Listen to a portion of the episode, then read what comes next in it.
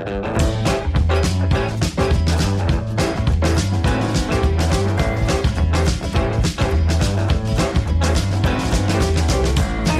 welcome to another episode of Papa Bear Hikes. Ultralight backpacking madness. Wow, a lot of money in that ultralight backpacking gear. I know that from back in 2007 when I got back into backpacking. After recovering from knee surgery, I realized I needed to lighten up the gear I had. My old school external frame backpack wasn't going to do the job. There were better and lighter tents, better fabrics being used for sleeping bags. So I started buying lighter gear and started evaluating every piece of gear. And I was probably a bit of a a weight weenie for a while, counting ounces. I still watched the weight of everything I put in, but I may have even gotten a little carried away. Yeah, I do that. We need to really think, or at least I've gone through a bit of a thought process here over the last several years of dollars versus ounces. What is that threshold? When do we reach the point where the ounces we're saving just aren't balancing out in terms of the dollars we're spending? Today I took out my backpacking gear, the gear I would take on a two to three week trip, and spread it out on the floor and looked at every piece of gear. Then I started making a list. If I was going to go hardcore ultralight, what would I need to do here? What would I need to replace and how much would it cost? And what would be the ounce savings? And what I did is I went on sites that sold gear, uh, and I pretty much stuck to just the, the big items and then hunted around a little bit for the miscellaneous items. But I really put a lot of time into looking at sleeping bags, pads, sleeping pads, backpacks, tents. Those were really the items I put the most time into researching. Here's what I came up with. Start with my sleeping bag. Right now, qu- quilts are the thing. That's the. Sleeping quilts. It makes sense. I understand the technology and the philosophy of it. And when I looked at how much quilts cost versus my sleeping bag, it's not much more money. And it's maybe two or three ounces savings. That would pretty much be a wash. But considering, the fact that I didn't go cheap on my sleeping bag, and that's the other, the one item I would tell everybody, do not go cheap on a sleeping bag. If you're going to spend a lot of money on any item, make it your sleeping bag. I did that and I don't regret it. And my research showed me I'm okay in that place. I'm, in, I'm okay when it comes to the sleeping bag. In that category, I'm in good shape. Then I move on to the sleeping pad. I was using a closed foam pad for a while.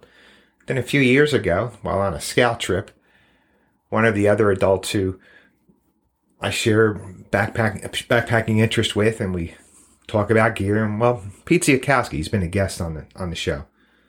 I noticed he was using an inflatable pad. And we were talking a little bit, and um, it got me thinking. You know what? I want to give one of those a try. Yeah, my closed cell pad might be nine or ten ounces, but a little bit of weight might be worth the comfort.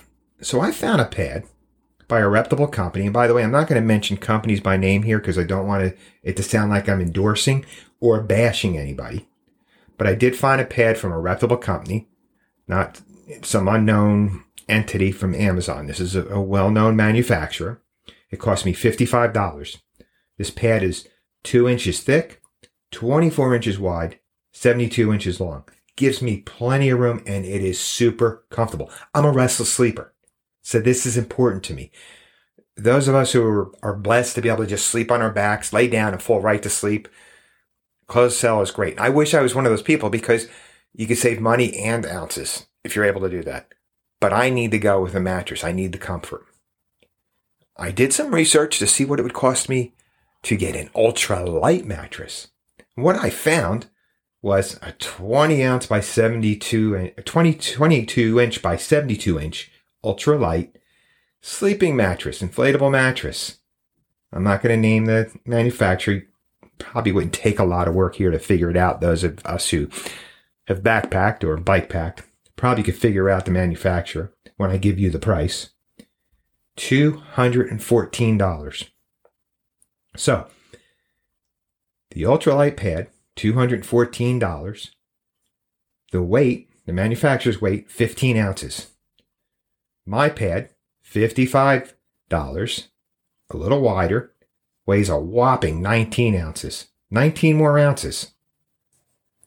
But a significant difference in the cost. $214 worth $55. I'm not going to do the math for you. I consider this an educational episode. So, kids, get out your pencils and pens here and figure this out on your own. $214, $55, 15 ounces versus 19 ounces. A savings of four ounces. I'm going to give you that part of the equation. I'm going to be a nice guy here. I'm not going to be that tough teacher. I'll give you that part of the equation. I'm going to save four ounces, but what is it costing me to save those four ounces? Then I move on to the backpack. This may have been the most interesting of the items I researched. I found a backpack manufacturer, Ultralight Gear. Not the manufacturer name is Ultralight Gear. They use Dyneema. Dyneema seems to be the, the fabric now for tents and and and backpacks when it comes to like packing backpacking. This backpack, and I looked for something that was comparable to what I'm using, meaning it had the side pockets and all the amenities that I have in the backpack I'm currently using. The backpack I currently use, I bought in 2007 for $135, and it weighs 24 ounces. And it's held up. It's been on scout trips. It's been on three week long backpacking trips. And it's still in good shape. I could still use this. And I still, to this day, have taken it out on trips from time to time. I love this pack. When I found a comparable pack that fell into the ultralight category, after I added up the amenities, had things added on, like the side pockets, etc., the cost came to $449 and it weighed in at 26.22 ounces. So for this, I'm going to spend, and again, I'm not going to do math for you, I'm going to spend $449 versus $135. That's the difference here, right? Or that's not the difference we're looking at here. Subtract 135 from 449. I'm actually paying that much more to pick up a couple ounces. A tent that was almost as much fun as the backpack. I have a tent that I, I, I found a tent that I really like a lot. It's freestanding, has everything I like in a tent. It's um, double walled. Um, I, I, it might be the best tent I've ever owned. It was a Father's Day gift. So, kids, I'm sorry I did luck it up. You spent $315. I'm grateful. Thank you. It weighs 31 ounces. Oink oink, 31 ounces for my tent. I found an ultralight tent that was $564 and weighed 14.26 ounces. Now there's a significant change. I looked, wow, okay, so that is significant. That's more than half the weight. But then I looked closer. That $564, that 14.26 ounces, doesn't include poles. It's trekking poles but you can buy a pole They add in, and that adds a few ounces. It doesn't include the pegs. It doesn't include the pegs. So you have to buy the pegs. And of course, they're not going to sell you the 50 cent shepherd hook pegs that are that bend as soon as they hit a pebble when you stick them in the ground. Now they're selling you the titanium pegs that are going to be lighter but more expensive, but are going to add to that 14.26 and definitely add to that $564 price tag.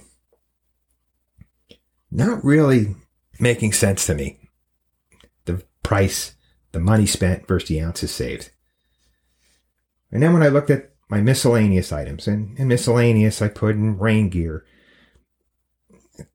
eating utensils such as a cup. I keep that that stuff simple, you know, cup, spoon, stove, clothing, first aid items pretty much that that's my that's my miscellaneous stuff. I, am I'm, I'm a minimal minimalist. No, I'm not an ultralight hardcore gonna go with bare bones, but I do watch the weight on what I bring in. My gear when I added it up came to $55. Now, disclaimer here. Of that $55, I have a homemade stove. I have a soda can stove. I have a pair of rain pants that I bought at the Goodwill. Columbia rain pants. Oops, I used a, I used the name of a manufacturer. They're good rain pants. I paid five dollars at the Goodwill for them. Did the same thing my raincoat. And my first aid kit, well, it's hard really to add up that because they're just items I had around the house that I keep in there. With the exception of a piece of moleskin, that's about it. And my clothing. Now, I went down that and thought, okay, now let me see what it costs for me to replace what I can with lighter gear. What, what would a lighter raincoat cost? A light, lighter rain pants? Um, not going to get a lighter stove. That's just not going to happen. A lighter cup, lighter clothing. I came up with, I would be, I would end up with one less ounce. I would save an ounce, but I would spend an extra $275 to save that ounce. When I did all the math, added everything up, it came out to almost $1,100 I was going to spend to save 19 ounces. I actually did a spreadsheet, added it all up, did all the adding, subtraction, division. I was came out to roughly uh, almost $1,100 to save 19 ounces. I've never hiked more than three weeks. So I really don't know what it's like to have to carry gear on my back for four or five months. And if I had to do it for four or five months, maybe that $1,100 to save that 19 ounces would be worth it.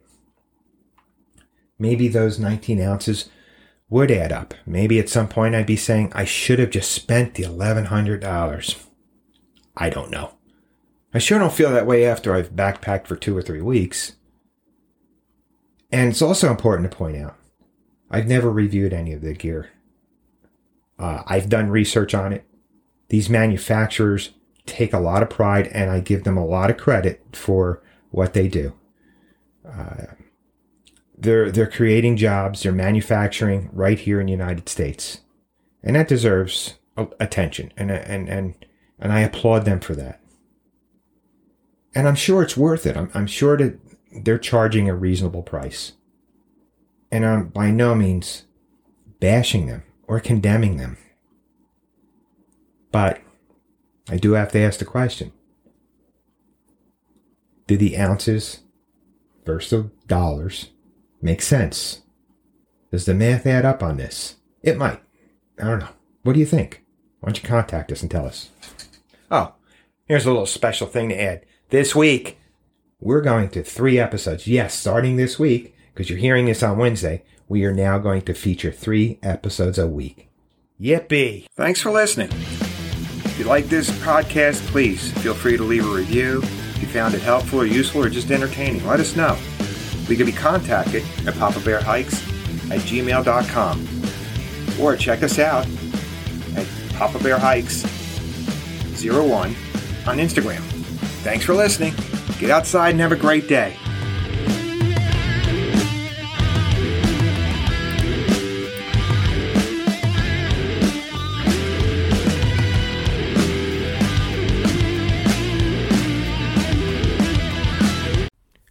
This episode of Papa Bear Hikes has been brought to you by Avalon Publicity.